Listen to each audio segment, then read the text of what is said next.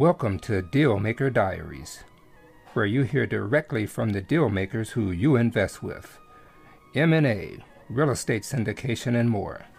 Strap in for unparalleled advice, wisdom, and insight from some of the world's best business minds with Don Thomas and G1C Group. All right, welcome everyone to episode 9 of Dealmaker Diaries. Today we have a very interesting guest. We have Mr. Dan Smith. So, people are Dan Smith's business, specifically entertainment people. As creator and producer of Fox Backstage Pass, his goal wasn't just to get the biggest celebrities onto his weekly entertainment program, it was to get those stars to look at what he could offer and definitely say, yeah, let's do that. It was Smith who leveraged his experience as a former U.S. Air Force public relations superintendent to get Will Smith, no relation, on a Black Hawk helicopter ride from Nishi Azabu to Yokota Air Force Base and back to promote I Am Legend in 2007.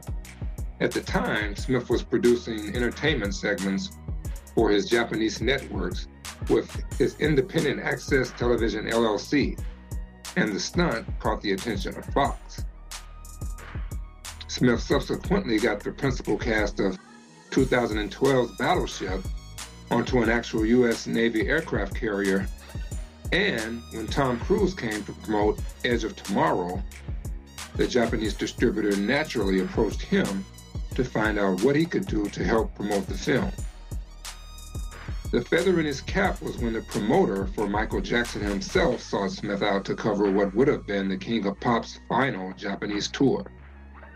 That's when Smith started thinking, oh, well, maybe I'm kind of successful at this. So, guys, let's give a warm welcome to Mr. Daniel Smith to the show. Let's go.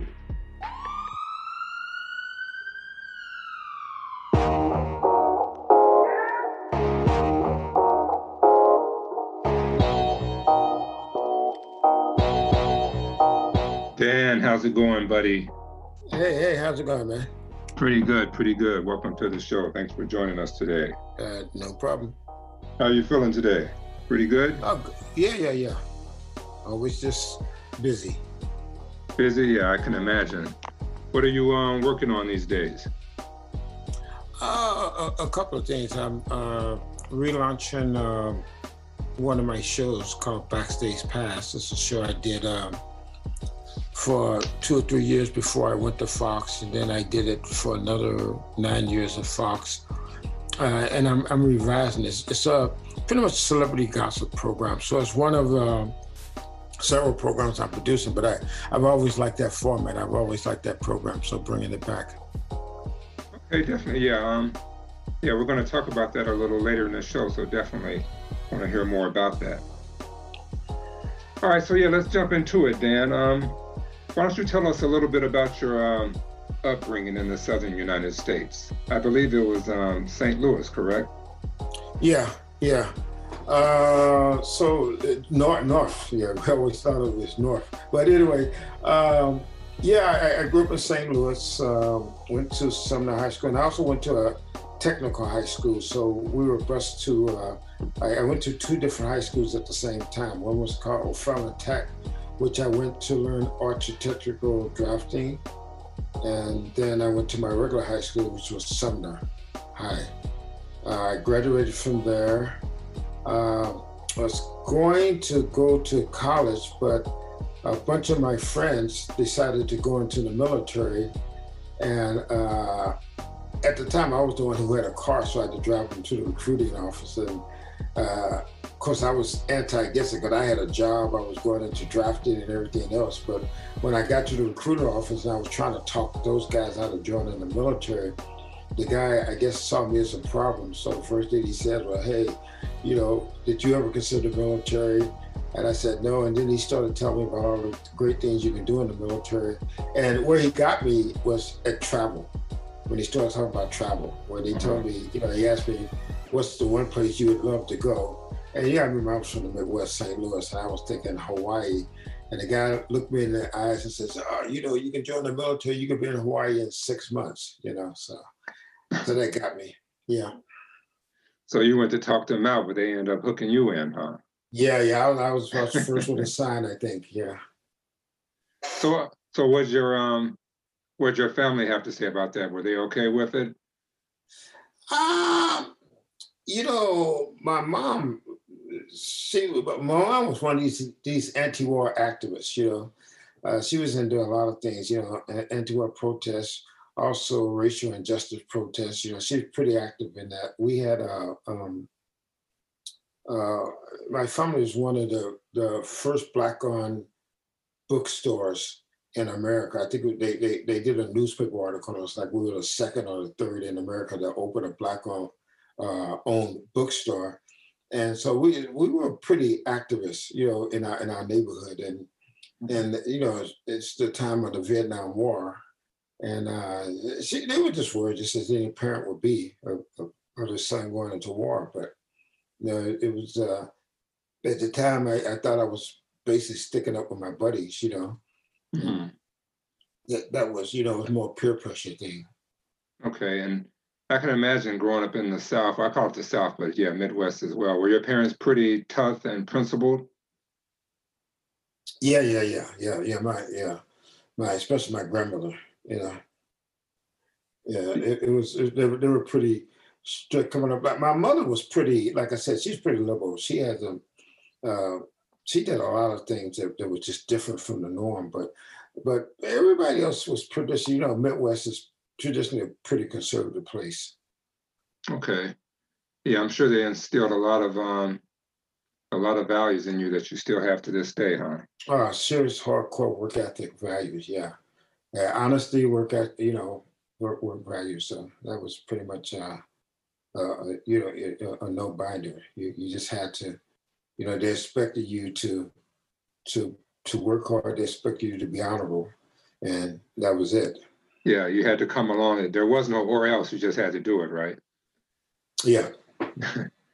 All right. So you so you joined the military, and um, which branch was that? The Marines? The Air Force. Air Force. Okay. And what, mm-hmm. what kind of work were you doing in the Air Force? Well, I started out with a, a number of things. I was a, initially uh, uh, I worked in administration. Um, doing admin stuff, and then I was I had a brief stint when I was at the munition uh, bomb dump when I was in Thailand.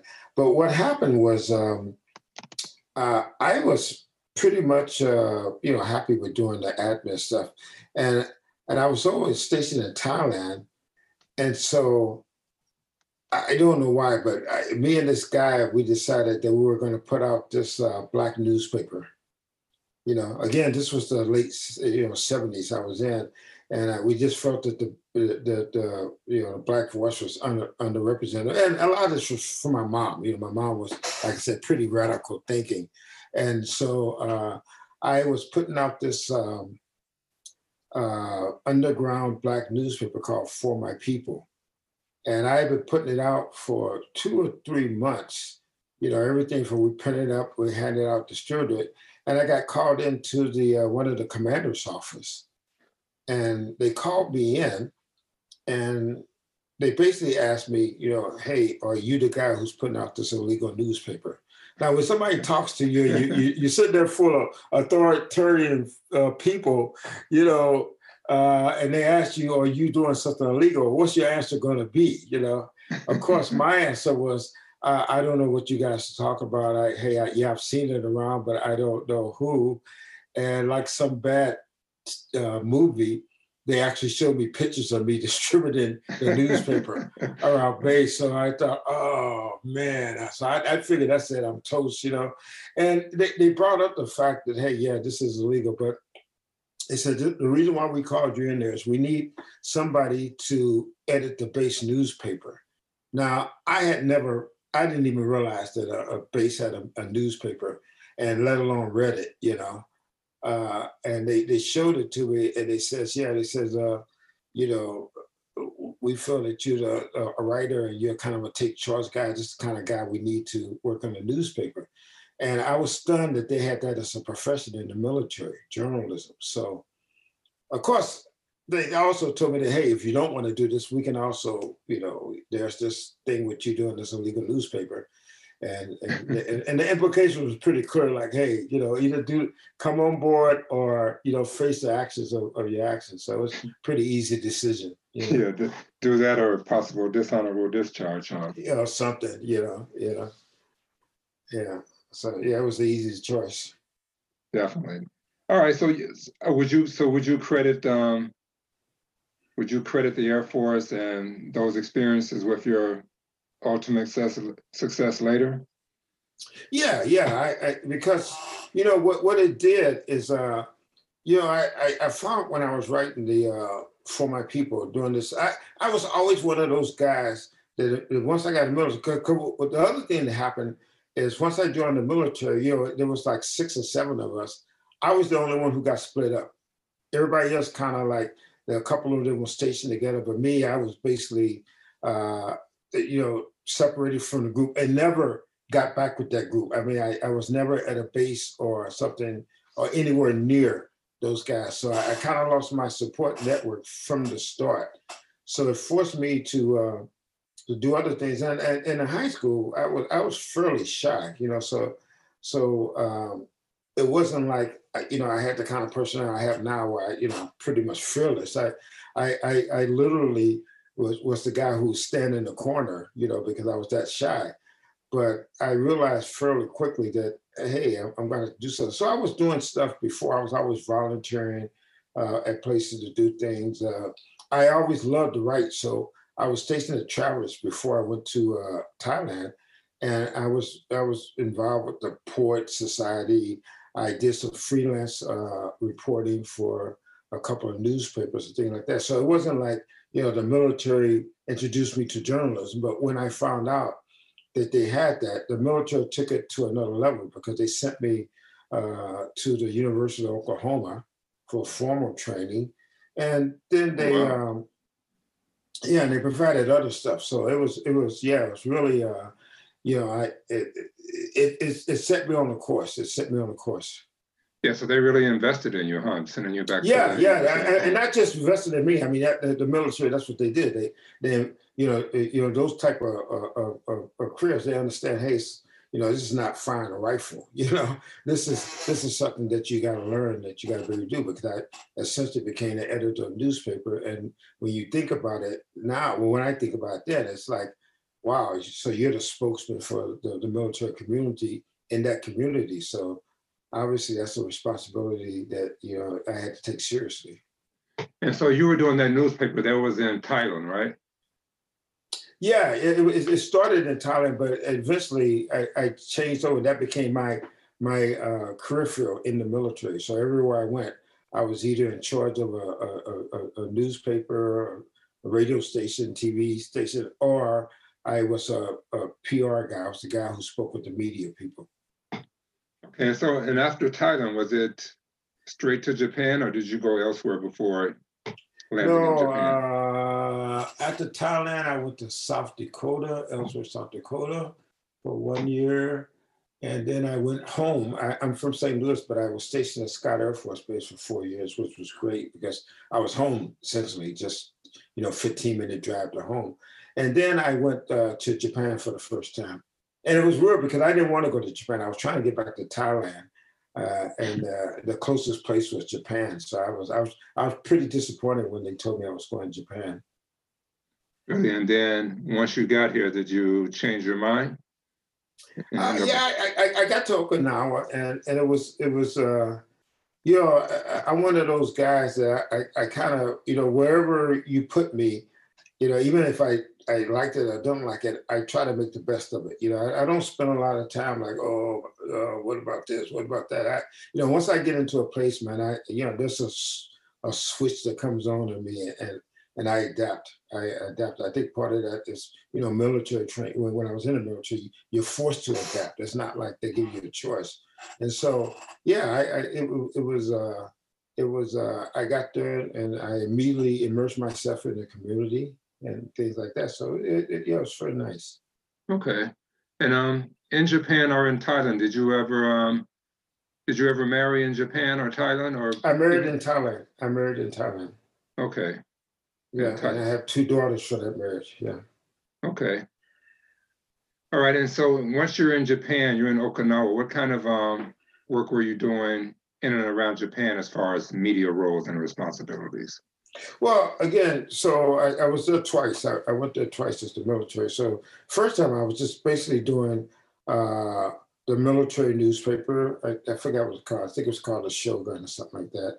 Uh, and uh, and then I would do some freelancing for magazine articles. You know, I, I did some stuff in the states. I would work for some magazines articles in the states. Uh, I started exploring TV, very very, very limited uh, the first time because I, I, didn't really know much about TV, didn't know much about cameras, but I explored a little bit of that.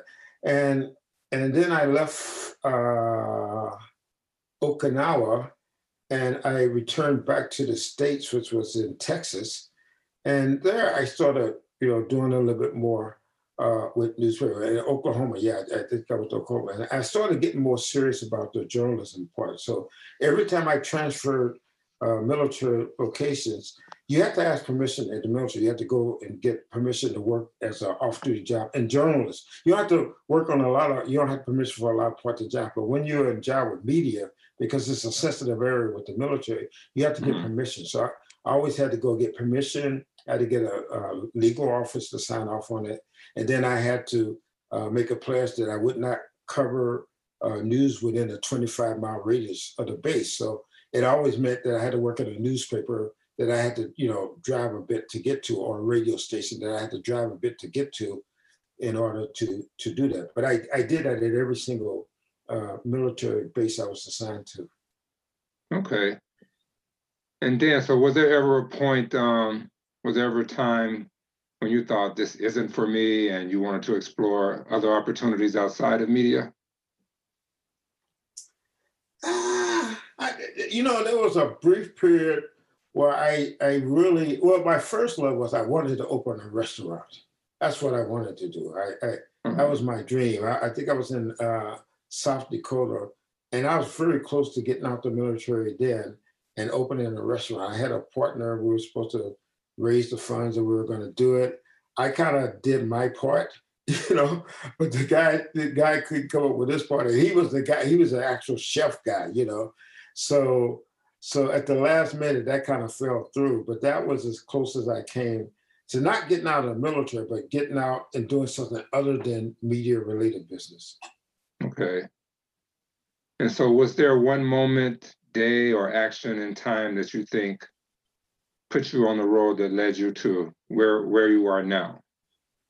Oh yeah, yeah, yeah. It's it's I wouldn't say a, a specific action, but seeing the response um, that you get from communicating with people through media was was the high for me because you know I I, I was fortunate. Uh, most of the newspapers I worked on were kind of award-winning newspaper. I won you know maybe like 30 journalism awards. So I you know there was a lot of feedback in terms of professional and and in terms of personal. Where people were always getting back to me like, "Oh, I, I love your story. I love your photos. Uh, wow, that that that program was interesting." So that really was uh, because you know while I was in the military doing these part-time jobs, you're not getting paid a lot of money, you know. So mm-hmm. so, but it was it was that it was it was understanding that I actually uh, could impact people's lives with what I was writing or what I was taking pictures of. That's sort of like what's the hook. Okay. And so how did you, how do how do you usually handle how did you or do you handle setbacks and disappointments in your career? You know, I, I don't spend much time with that because you know it, it's not like you know it's going to change, right? You know, I, I, mm-hmm. tell people this all the time because you know I, I, you know a lot of people you know will comment about me and says, well, you know, you don't seem to be the type that panics or stress a lot. I said, no, that's just not really in my DNA because you know, it's, it's, it's I just find it fruitless to worry over something that you can't control. Now things happen. I mean, I, have had a, a, a couple of, of, of, of, areas, like especially with employment, that I wanted to go into. It didn't happen, but I didn't spend much time thinking about, oh, you know, this is that because you know I, I, I have this theory that as one door closes, another door opens, mm-hmm. and and it, and you can't miss that door opening if you're sitting there wallowing around, you know, and feeling sorry for yourself. So I, I just, it's not me. I just don't, you know, I don't spend a lot of time like that. Okay. All right, and Dan, so you've, I mean, you've worked with so many super, superstars from Michael Jackson, Will Smith, Rihanna, Beyonce, Ne-Yo, Mariah Carey, Tom Cruise, and countless more. So how would you, if you think back to the first time you worked with uh, a major celebrity, how have you transitioned from your first time until now, where it seems to be commonplace for you at this juncture in Uh, your life my and career? First, my first time was an absolute disaster. it was an absolute, and you know, I don't like to tell this story too often. Um, it was back, oh man, I can't get the year. I, I can't remember the year, but I, I, think it was in the late '80s. And I was, I know I was back home. I was, I was stationed at Scott Air Force Base, and they had this thing called the Mississippi uh, uh, River Festival. There was some kind of concert series that they used to do on one of the colleges, right? And so I was doing some kind uh, a part-time re- reporter on stuff. And now, up until then, I very seldom did anything celebrity related. It was like you know covering a trial or covering some political stuff or writing about this great uh, sightseeing place and things like that. You know, the, the entertainment stuff was like uh, you know, wasn't on my, it wasn't even on my radar. But I, uh, Donna Summers, you know, Donald D. Donald Summers was in town, and I, I, you know, I, if I was infatuated with anybody, it had to be Donna Summers. I just thought she was just tremendous. You know, she, I, I loved her song. She was, you know, just a beautiful woman, and and and she was at this festival, and so I thought, I, I, I told my uh, editor, I said, hey, I want to go interview Donna Summers. Well, you know, every newspaper has like, they have departments, you know, news, uh, entertainment. And of course, the entertainment person looks at me like, no, this is my beat, blah, blah, blah, blah, blah, you know. So, so I, I was like, uh, okay. But for whatever reason, we couldn't get an interview. The newspaper couldn't get an interview with her. So uh, I told the guy, I said, well, why don't you let me try? And and he, yeah, yeah, yeah, because they were pretty sure if, if this guy who's established as the entertainment writer can't get it, you know, there's no way Dan, who's a part-time military guy, is going to get it. But I actually used that. Uh, so so I went to this music festival, and and I noticed that everybody had, you know, they had a, a bunch of, you know, college students and stuff who were working the festival, and they were wearing these T-shirts, you know, which basically identified them as staff, right? Mm-hmm. And and I, I, go up to this guy, and I don't know why I thought of this, but I go up to this guy and I told him, I said, hey, man, I'm in the military. I said, I'm, I'm shipping out. And I said, this has been one of my favorite music festivals. I really like this t-shirt. I'll give you $25 for this t-shirt. And the guy looked at me, he like, and he immediately pulled it out because he said, hey, they just gave it to us, you know. He said, actually, I got a couple, you know, and he and he sold me the t-shirt, right? So I put the t-shirt on, and they had the stars who were uh, performing at this festival. It was pretty hot. It was like a hundred, it was like 110 degrees or something like that. It was pretty hot. And and the stars were standing in like these little trailers, you know, and stuff like that. I guess between shows, like backstage trailers, whatever, you know. And um, and so I finally found out the one that Donna Summers was staying in. And I, I I figured like, okay, I'm just gonna go up there and knock on it. I says, I'm gonna use this military angle. It worked so well with this guy that I thought I'm gonna use the military angle. Say, hey, look, you know, so so I remember I I, I knocked on a trailer and apparently she must have ordered some food or something because he said, hey, just put it down on the steps, you know. And of course I knock again and then the door opens and she kind of sticks her head out. And uh and she looks at and, and, and I said, "Hey, I'm I'm not this. I'm I'm I'm here as a newspaper reporter." She says, "Hey, they said no interviews," and I said, "Yes." I said, "But hear me out, you know." And, I, and I'm making this spiel to her about I'm a, a, military guy. I'm trying to get into newspaper. If I can get this interview, you know, it really helped me. You know, blah blah blah blah blah. I mean, I'm just making stuff up to be honest. You know, I'm just whatever I think will work. And she looked at me and she says something to the effect, "Ah, you look like a pretty boy," you know, you know, like like a grown up kid, right? You know, you know, rather than being one of the like the the college students who was doing this and stuff. And so she let me in. The thing is, she was wearing what amounted to be like a, a negligee because it was so hot. And, and she asked me, she said, hey, you, you, you're cool. I, I mean, you know, it's really hot. I could put on something more, you know. And I, I'm sitting there and and I, am like, you know, I'm just, I don't even know what to say I, I, because it's Donna Summers, and you know, uh, it, to me, stuff, right? Yeah, yeah, yeah, yeah. To me, to me, she's like butt naked. She's not, right. you know, just, just, you know, when, when, you're a guy, this is your idol. You know, she opens her shirt the wrong way. You know, you get the wrong impression, right? But anyway, uh, so and I don't even know if I can say this on, on a thing. And so I, I formulated my mind because he said, hey, you got time for maybe uh 10, you know, quick 10 minute interview. And so what I wanted to say was, uh, well, tell me what what what's your in your mind your best hits? And it came out in your mind, what do you is your breast hits? And I like, and, and, I go up there and, and, I go, oh my God. And she looks at me and, and then I I I, I think I, I I I tried to say your top hits, and I think I might have said tit, your tit hit. And, and she said, "You know what? She, you, why, why, don't I just put something? I'll give you a couple of seconds together." And it was just it was just so embarrassing. But the interview actually came out pretty good. She was nice, you know, but it was just I was so embarrassed. I I never did use the interview anywhere. It, it was just I was just so embarrassed from it, and I, that and it took me a while to get over that one because I I, I just I couldn't believe that I had, I had completely flabbergasted, you know, but just because again, you know, my my my uh, image of her is, you know, of course she did all the sexy videos and stuff like that, but you know, uh, the, the, thing about celebrities, uh, which always, even to this day, amazed me, is that I'm always a little, you know, kind of, you know, tickled that I'm in, I'm, I'm, I'm, I'm talking with these guys because,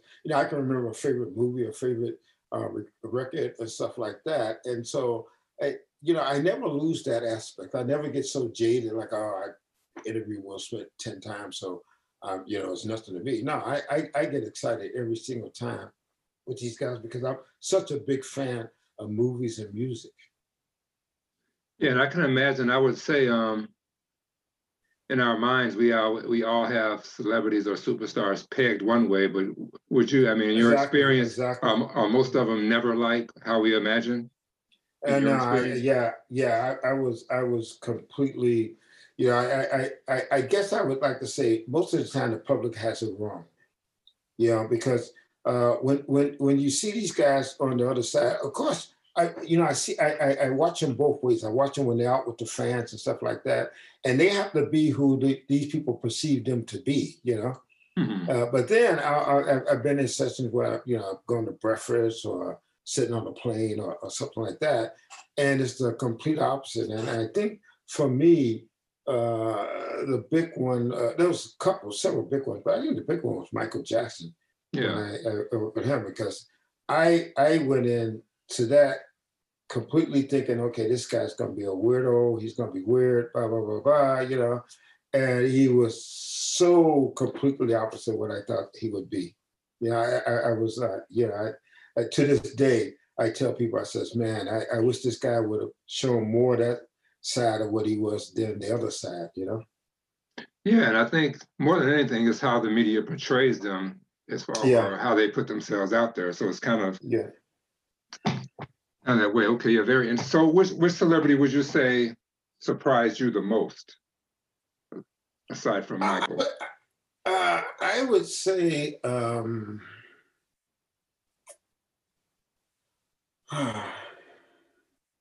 Will Smith was just, you know, he was like he is in real life. He was just so personable. And I think I was surprised with that because the first time I met him, he actually took me to breakfast, you know, which stunned me. You know, it's just like, you know, hey, you want to go breakfast? I'm like, yeah, okay.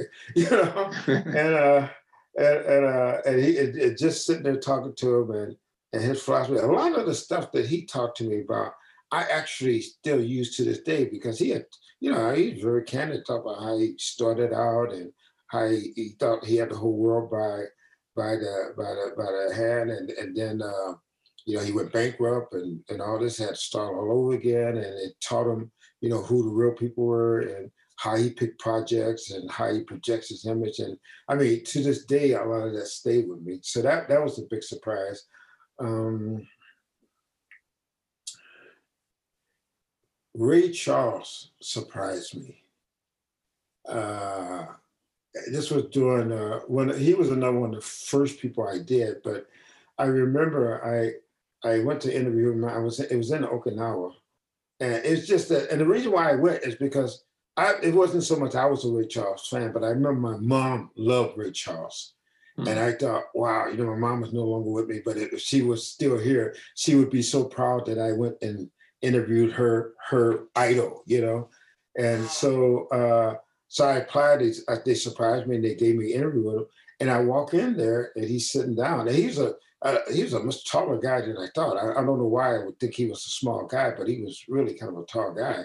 And I walk in there, and and and I and I, I got my hand out to shake his hand, and it's it's like a, a minute and a half of silence. And he goes, "You are not like actually have your hand out to shake my hand, do you?" and and I was like, oh, he said, because you know I, can't see that, you know. And, and, I was just like, oh man, here we go again, another just. A, and and actually, he was just messing with me, you know. He, he did it, and uh, but it was so funny the way he did it because apparently he had done this. He does this all the time in interviews, but for me, I just felt devastated. Like, oh, I, I get this interview with him, and what do I do? You know, I, I'm insensitive, that you know, not understanding that he can't see me, you know but uh, yeah, so that, that, that was kind of surprising because I, that that kind of humor, I thought, wow, that's that's uh, you know that, that was pretty cool. Yeah, I've heard that he was a bit of a jokester as well. Yeah, yeah, yeah, yeah. Okay, so so I'm not pegged as being too vain. Let's dig into some of the projects you've created and worked on. Mm-hmm. So Black Life in Japan, that was your brainchild, right? Yeah, yeah. So, what was the inspiration behind that, and how did that come about? Well, I, I, um, so uh, when I finally I, I, got out of the military, I, re- I, retired out of the military. I took a job as a newspaper editor in Okinawa uh, for a couple of years. Uh, but then I, you know, I decided, oh, man, I, I, like to go to bigger picture. So I actually came up to Tokyo and started working with the Associate Press. And uh, but the Associate Press wanted me to cover news stuff. You know, they wanted military stuff. You know, I, I spent 21 years in the military, and the first thing they thought was like, oh, hey, we can send you out to wars and stuff like that. I'm like, hey, duh, I spent 21 years in the military. What, yeah. what, what part, what part of that you think I have not seen? You know, and so, but it was a, it was a job. So you know, I'm not stupid. I, I got a job, but I wanted to do something else. So, a friend of mine was a producer at BET, and uh, Mar- Marquita Curtis, and she we were talking, we, we, we were child and friend, we worked on a newspaper together. Uh, and she had said, hey, uh, uh, you know, we'd be interested to, you know, if they got anything that's going on in Japan with, you know, black, you know, personalities or artists who come over there, you know, and I said, great, you know, BET, you know, that, that's a great resume deal, right? So, yeah. So I, I took it. And the thing is, is that uh, it, just like AP, you know, I would go out and shoot a lot of stuff, but you know, by the time I got to CBS News or something like that, it's basically 30 seconds of stuff, you know. So mm. uh, the same thing, I would go out and interview Beyonce or interview stuff, and they would run uh, about, you know, one minute clip if I was lucky, you know. But I would have like, you know, maybe an hour worth of stuff. So and I and I was learning how to edit because remember I, I didn't I wasn't a TV guy, so I had to learn how to film. I had to learn how to edit. So I just started taking these little features and I started editing longer versions of it. Now YouTube wasn't really YouTube back then, you know.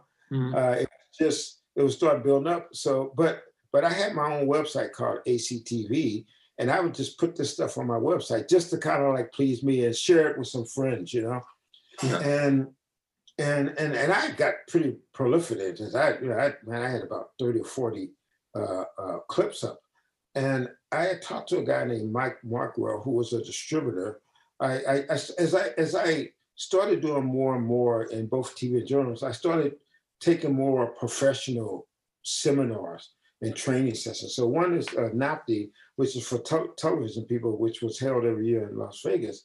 I, uh, on my own dime, I went over there because I said, I want to learn more about this. I want to learn how the business of TV, right? And so I was there and I talked with uh, Mike Markwell, and he had told me, and he had saw these clips I had on the um, on, on, on the unit. He says, "Man, this stuff that you're doing in Japan was, why don't you make some kind of program out of this stuff? You know, there's no programs with African Americans doing this stuff that you're doing over Japan." And I just, as a joke, I said, "Yeah, what would you call it? What Black Life in Japan?" You know, and it goes, hmm. "Yeah, that's a great name." Matter of fact, and I, and I, I, like, and I was kidding. I was just kidding with that, you know. And and uh, uh, what happened at the same time that we were talking about this as Black Life in Japan, uh, and this thing was in Las Vegas, I was um, literally um, uh, out uh, at, at, another part of the, the festival. This was the, the following year because I, I, I did I, I, did some stuff. I put it up at Black Life Japan on on my website. I changed and stuff like that. But I went to that NATPE conference again the following year, and again the same guys there.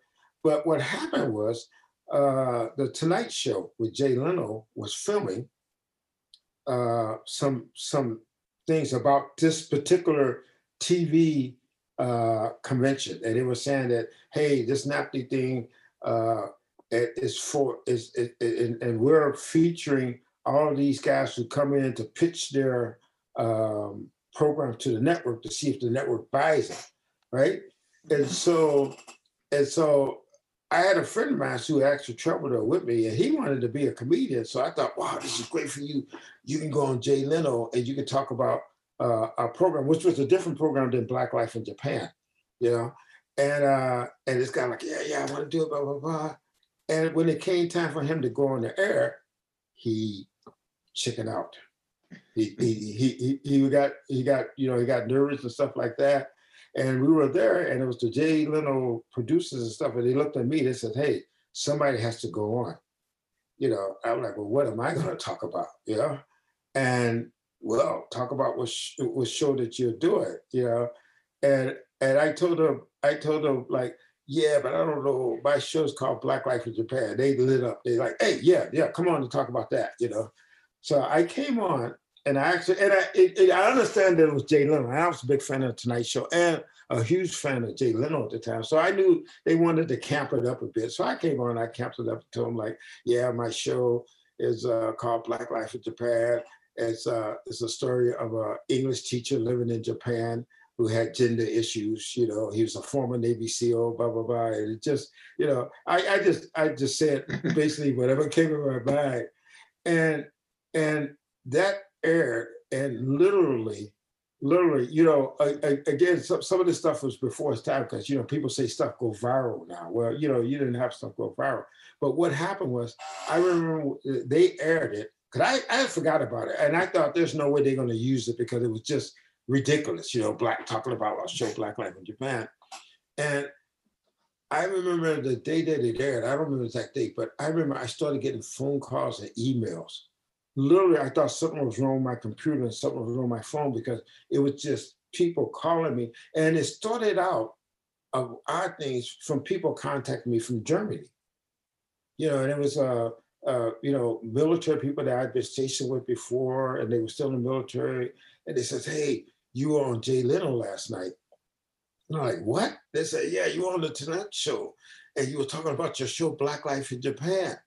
I was like, and I, I, I actually thought the guy was kidding. And then the guy actually recorded it and sent it to me. And, and, and for the next, I think it was like two and a half days, I literally started from Germany, then I went to England, and then I started getting people calling me from the East Coast, uh, the Midwest, and then finally the West Coast. And, and this just went over the course of days with people. And, and what got me was this guy's grandmother called me one a friend of mine's grandmother called me and says, I just watched you on Jay Leno, you know, and and it just it kind of blew up. And I mean, not only that, celebrities were watching it. And so I had celebrities who would come to Tokyo and say, Hey, I saw you.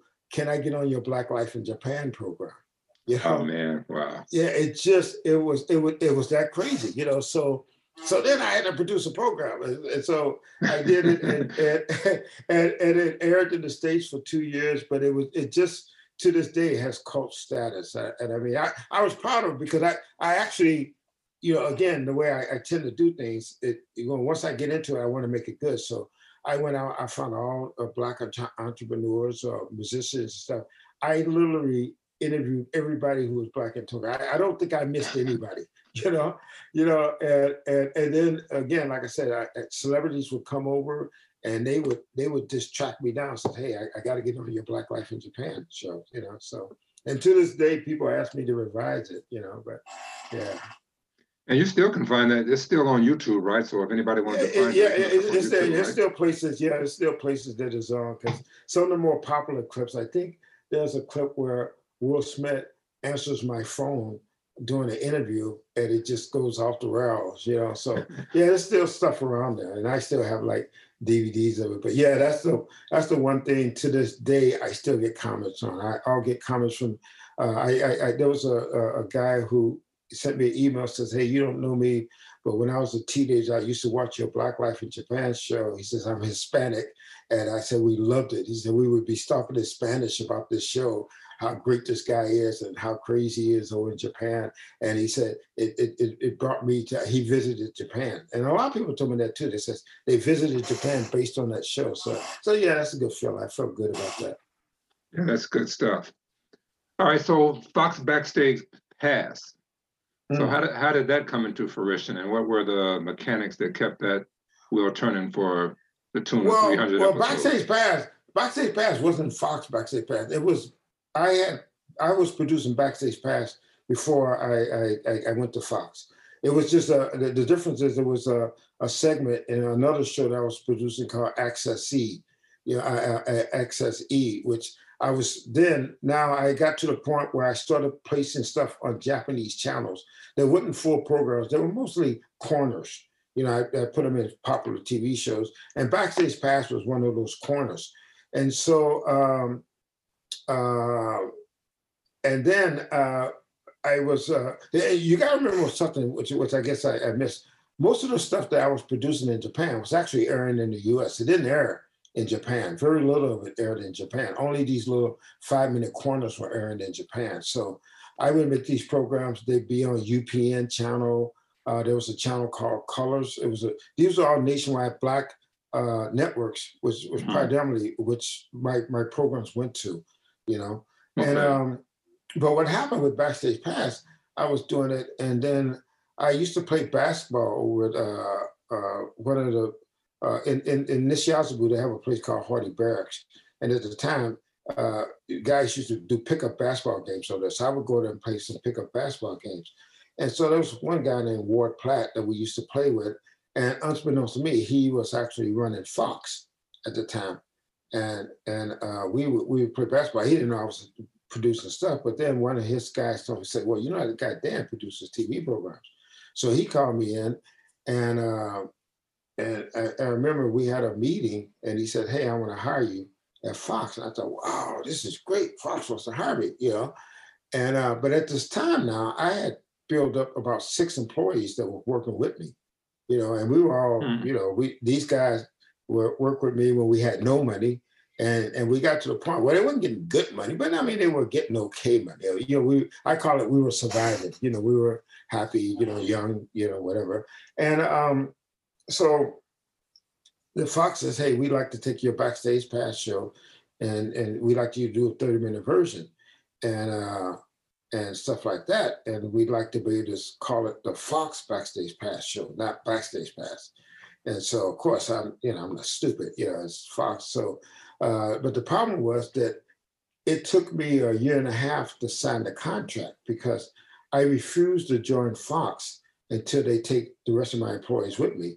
And so they would come back like, you know, when I turned them down first, you know, they, they came back with more money.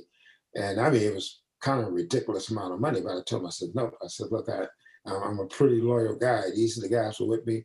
You got to take the whole team or I don't come.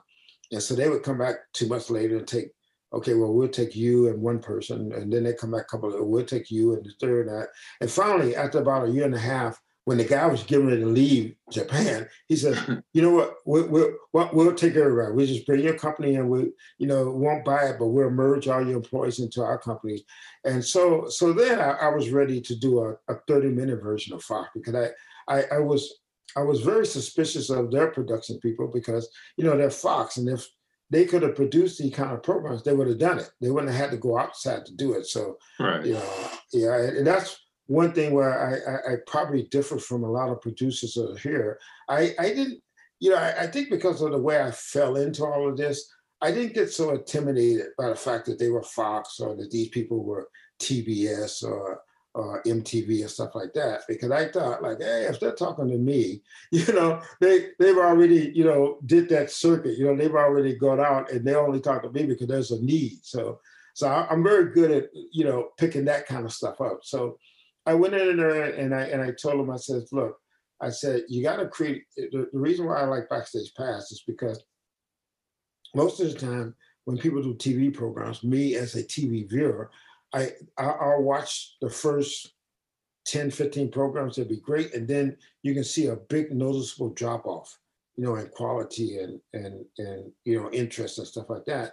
And it's because, you know, a lot of people don't think the show is going to last that long. Me, I'm the opposite. I'm like, okay, I want this to last forever. So how would I sustain it at the same quality? So even though I, I knew these guys, what we were going to eventually merge together, you know, because they kept coming back to me. So I used that year and a half to kind of refine what I would make this program and how I would sustain the quality of this program through one, two, three, four, five seasons, you know and and so uh, Backstage Pass was the best of, of those. I did several programs, but that that was the one that allowed me to to really kind of spread the wings and do stuff. And and you know when you have a celebrity angle, you know it, that's already uh, you, are already starting on a positive note because you know people watch celebrities. You know, it's just yeah. that's the thing that happens. You know. Yeah, and 300 episodes, man. That's I mean that's quite a milestone. So congrats. Yeah, that was yeah, that was uh that that that surprised me. Yeah, that surprised me. Yeah. So once you're at Fox, where what kind of challenges were there, if any, having such a large company back well, in the U.S. For, from an oversight standpoint? Well, it, it was it was it was several. It was, it was several. Uh, to be honest, first it was the communication problem. You know, my Japanese is is only as good as my drinking. You know, if I, I drink, like, you know, I could, it gets better. But I, I mean, I can understand, but my speaking Japanese wasn't good. So, so a lot of the, the Japanese employees, especially producers that they had there, uh, didn't really respect me coming in because they figured like, first of all, he doesn't speak the language, so how is he going to communicate? You know, mm-hmm. uh, so it was always an uphill battle there. But again, I think the thing is, I, I don't get intimidated so easily. So, so when they couldn't intimidate me, you know, it kind of it kind of leveled the playing field a little bit.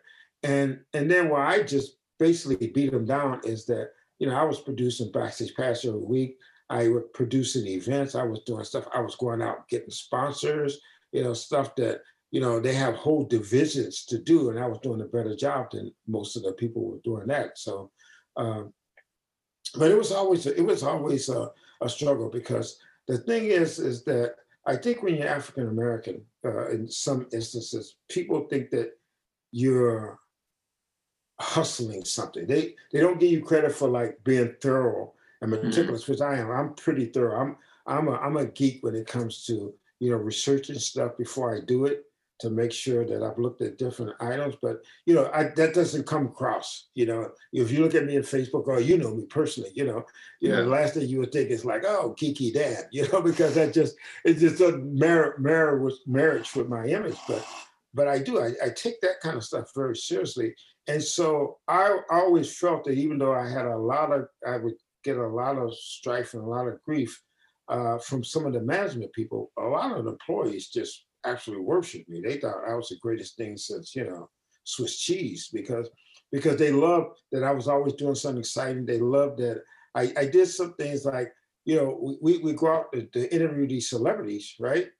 And sometimes they had extra time. So I said, hey, why don't you come by my office? And the celebrity and the PR people would look like, what? I said, yeah, come by my office. I said, you people in the office would love to meet you, you know? I mean, what are you doing? You're just gonna go right back to a hotel, you know? And so I would bring these celebrities in the office, and everybody would just go, "My God!" And I would take them. We had like four floors. I would take them to each floor and have people meet them. So they loved that kind of stuff. They, they and they said, "Only I did that," you know. Awesome, awesome. All right, and so one of the other projects that I'm really impressed by, probably the most, is defending Japan as well. Yeah. So tell the listeners, tell the listeners about that. I find it quite interesting. Well, you know, the, the thing with Defending Japan, which is a program that, that talks about how the U.S. military contributes to the, the defense of Japan and how they work along with the uh, Japanese uh, military to, to do that and the story behind all the people in, involved in the military community. Well, you know, I was at Fox for for almost nine years, and I pitched this program to Fox and Fox sister channel, which was National Geographic. Which you would have thought that Fox would pick up a program like that, right? Mm-hmm. You, you would have thought, but I think at the time Fox was just like, well, hey, you do the celebrity stuff well.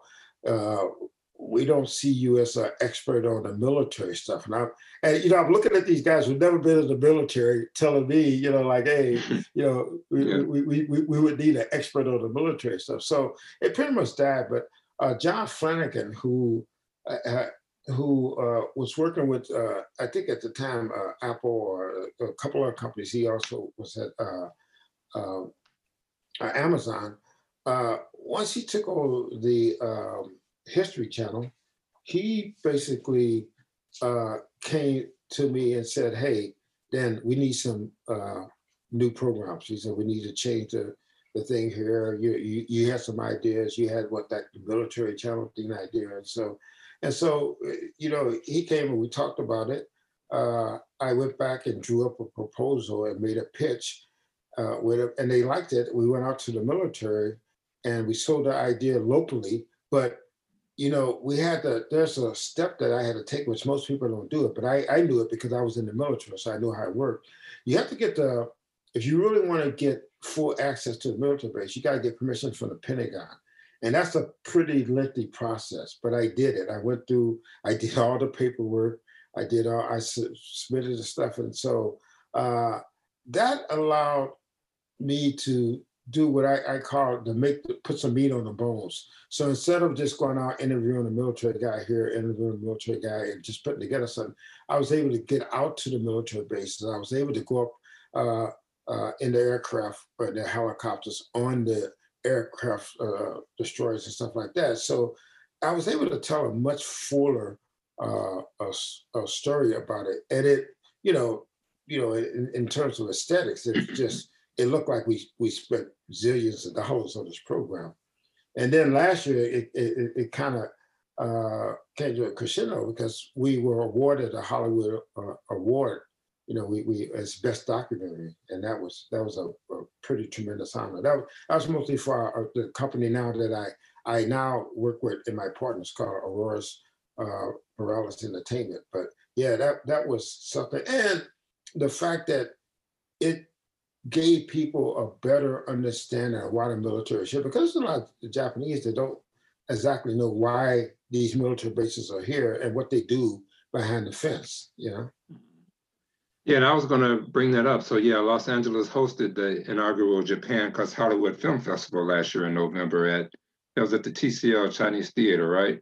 Yeah. Mm-hmm. And so you were honored and celebrated during this three day studded event. So, how, how does it feel to have your hard work and creativity recognized as as at such an event?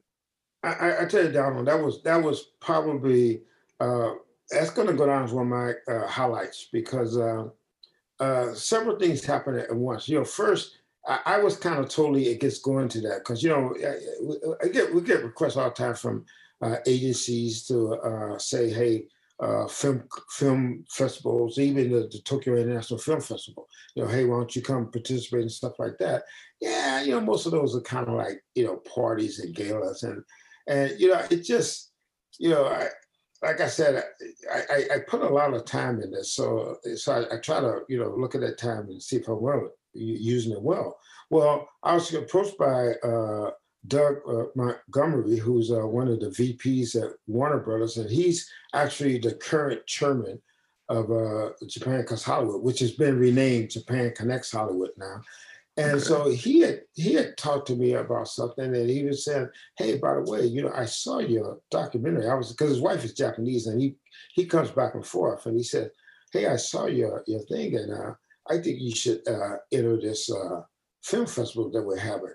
And of course, I'm thinking like, "Yeah, right. You you want some money or something like that?" And and and and he kind of and you know just the way I'm talking, I guess he gets. He said, "You don't remember me, do you?" I, I, and I'm like yeah, but I didn't, you know. And and and he had to remind me. He says, "I'm the guy that you were on the plane with with Tom Cruise," and I was like, "Ah." Oh, you know, and then it hit it, and and we kind of from there, you know, of course, we we started talking and stuff, and so my partner Gutney Gutnison, uh, he was like, you know, hey, I lived in L.A. for three years. I produced movies and films there, and I never had people come out invite me over and say, hey, and, and, and not only that, but take my works and say, hey, we want to enter it in this competition. So he actually convinced me that we should go. And when we went there, it was it was just mind-boggling, you know, because first of all, uh, we had one of the few uh, premieres that sold out, and we sold we sold out two times. They kept increasing the size of the theater venue, and then because I had done backstage pass, there were several stars who showed up just out of the blue. I, I, didn't realize in LA, you know, people just, you know, they come out and they, but they heard I was in town. It says, you know, and some people said like, hey, I can't remember his name, but he's the guy in Japan, the black guy in Japan. And people were calling people and, and, you know, and we, we show up and there's casting directors, there's, there's, uh, booby stars, you know, and stuff. And they're sitting there in the audience to come see our production, you know, and so that, and then my family decided, you know, I because I don't get back to the U.S. so often, so my family and my daughters all decided, like, hey, you know what, we're going to come out because we never see Dad's work. You know, he lives in Japan, and it'd be nice to see him, you know, in this element. And to win that award with so many of my family members, brothers and sisters and stuff there, and friends and stuff over, it was just a, a feeling that, um, yeah, it, it, it was amazing feeling. Yeah. yeah, man, I'm so happy for you. Congratulations. I was actually talking to Kingsley last week, and he said he had such a great time going down there, spending some was. time. You, you know, we we had 42 people who went from Tokyo to with them. Kingsley and those guys, because they were partial sponsors, they went. Uh, we had a bunch of people. I you know, remember Tokyo American Club that went.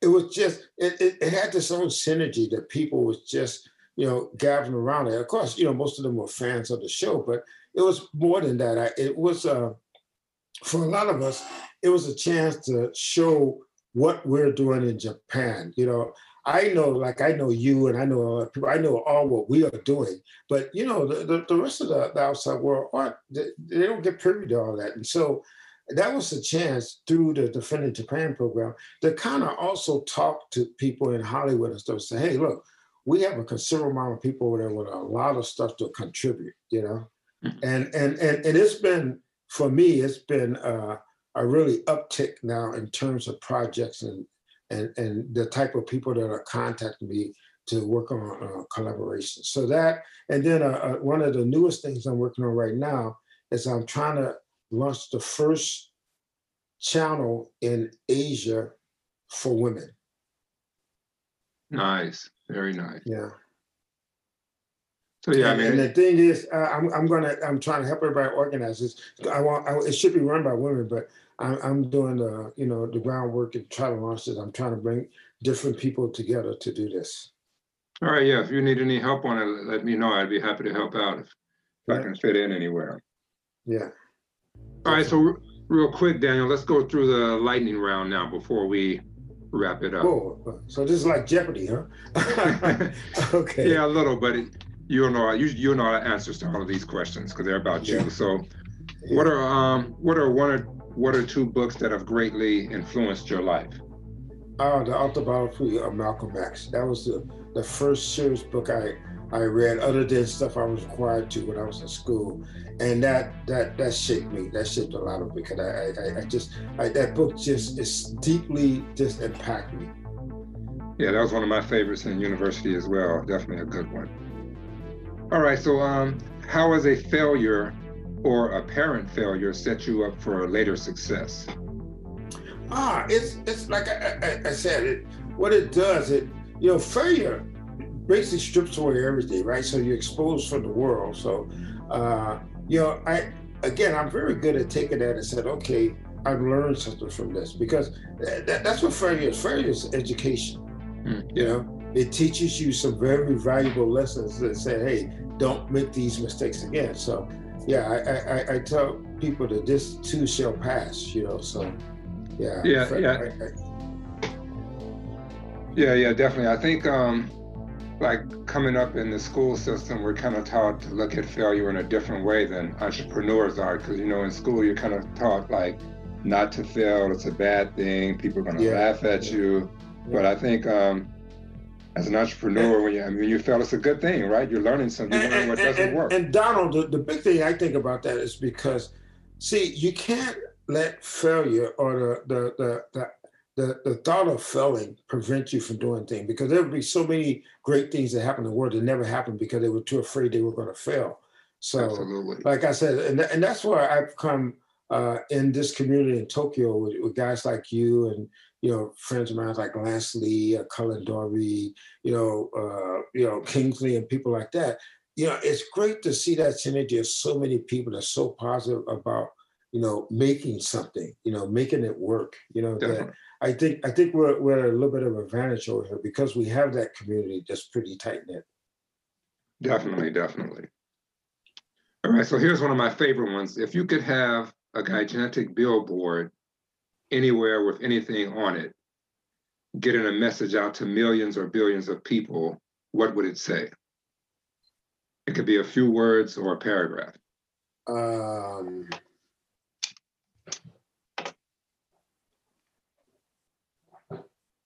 I it, it would probably say, "Don't stop." Ah, that's a good one. Yeah, don't stop. Yeah, I love that one. No matter what, right? If you get knocked down, get yeah. back up, but yeah. keep going. Don't stop. Yeah. All right, excellent. All right, and what is one of the best, best, or most worthwhile investments you've ever made? And that could be money, time, energy, etc. A bicycle. Bicycle? yeah, I, I, was just talking about that today, man. I got one of those little motorized bicycles you know, yeah, it's kind of a joke, but no, but in terms of business, I, I, I think my, my best investment was uh, uh, when I bought my first camera. Um, I, you know, it was a big expense on my part. I remember I, I looked at my savings. I had just enough to get it as a Canon camera, but it allowed me to go out and film. And that's why I did so much of the Black Life in Japan, so much of the Fox stuff, because I was me. It was me by myself doing all this. It was me filming, editing, conducting interviews, making pitches to networks and stuff like that. So that's the best. I think it was 3,500 bucks. That's the best investment I made because it laid the groundwork for all that is now. Yeah. And then the bicycle was the second best. Yeah, I mean, I think a bicycle in Japan is definitely a good oh, investment. Yeah, I, yeah. I don't have one. I probably should have and, one. And especially one of those motorized, because I made the mistake. I had a nice little racer, and I'd be going up hills, and I would see these women with two chairs passing me going up the hill. And it took me a while before somebody told me that, you know, that's a motorized bike. So now I have one of those motorized bikes. So yeah. Yeah, the same with me. I mean, I never knew bicycles were motorized here, and I used to see the yeah. same thing: the women going up hills with one one kid in the back and one in front. I'm like, yeah. how is she pulling that hill? Well, yeah. see, you're you're you're you're proud parent. I, I'm telling you, one of you guys were were taking that kid on a bicycle somewhere. You know? Yeah, yeah. My wife has one. She takes she takes yeah. it everywhere. So yeah, I should be investing in one see, as well. That's right. That's right. It's a very you know neutral thing. No gender. It's not gender centric. You know. Yeah, definitely. All right, and last one. So, um, what are the bad recommendations you hear in your profession or area of expertise on a regular basis? Well, I, I think a lot of it now is you hear so much talk of fake media, you know, mm-hmm. and, and and things like that. I, I think media has been maligned, and I think it's dangerous. I think it's, uh, uh, you know, I, I tell people all the time, you know, when I worked on newspapers, even with small community newspaper, there was so much I had to do to make sure everything I wrote was correct and true. And I mean, I, I remember this old guy. One of my editors. He guy must have been like 80 years old. And one time I got lazy and I kind of just fudged a little bit on the stuff. And the guy took me to test, almost fired me, you know, because he said, hey, he said, how much more uh, effort would it take you to get, you know, verify this and do this? And and I never did it again. I mean, I don't do it in TV stuff. And I think there's so many journalists around the world, so many professional TV producers, directors, and stuff on, on the news side that that you know they risk their lives. They, they they put a lot into this, and just to arbitrarily have people come out and say it's fake and stuff like that, I think it's doing. So I one of the great things I like now by podcasts and stuff like that is that it's unfiltered. You know. Mm. Yeah. And and you you can tell the good guys. You can tell the good guys and the bad guys. The bad guys come at you. They, they come with a bunch of allegations and try to blah blah blah.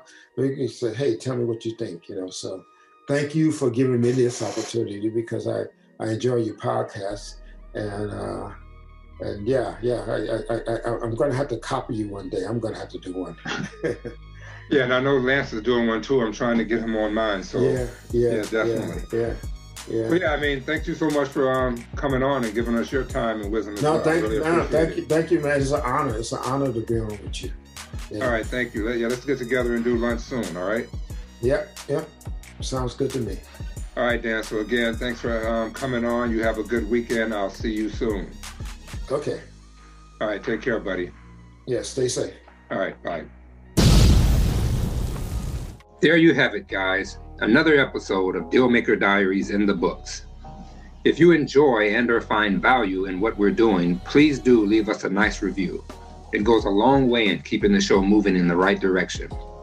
For you investors, if you're looking for places to put your hard-earned capital to work, head on over to our website, g1cgrp.com, and sign up for our investor list to be informed of the different projects we're raising capital for that will provide you with the cash flow your investments so much deserves.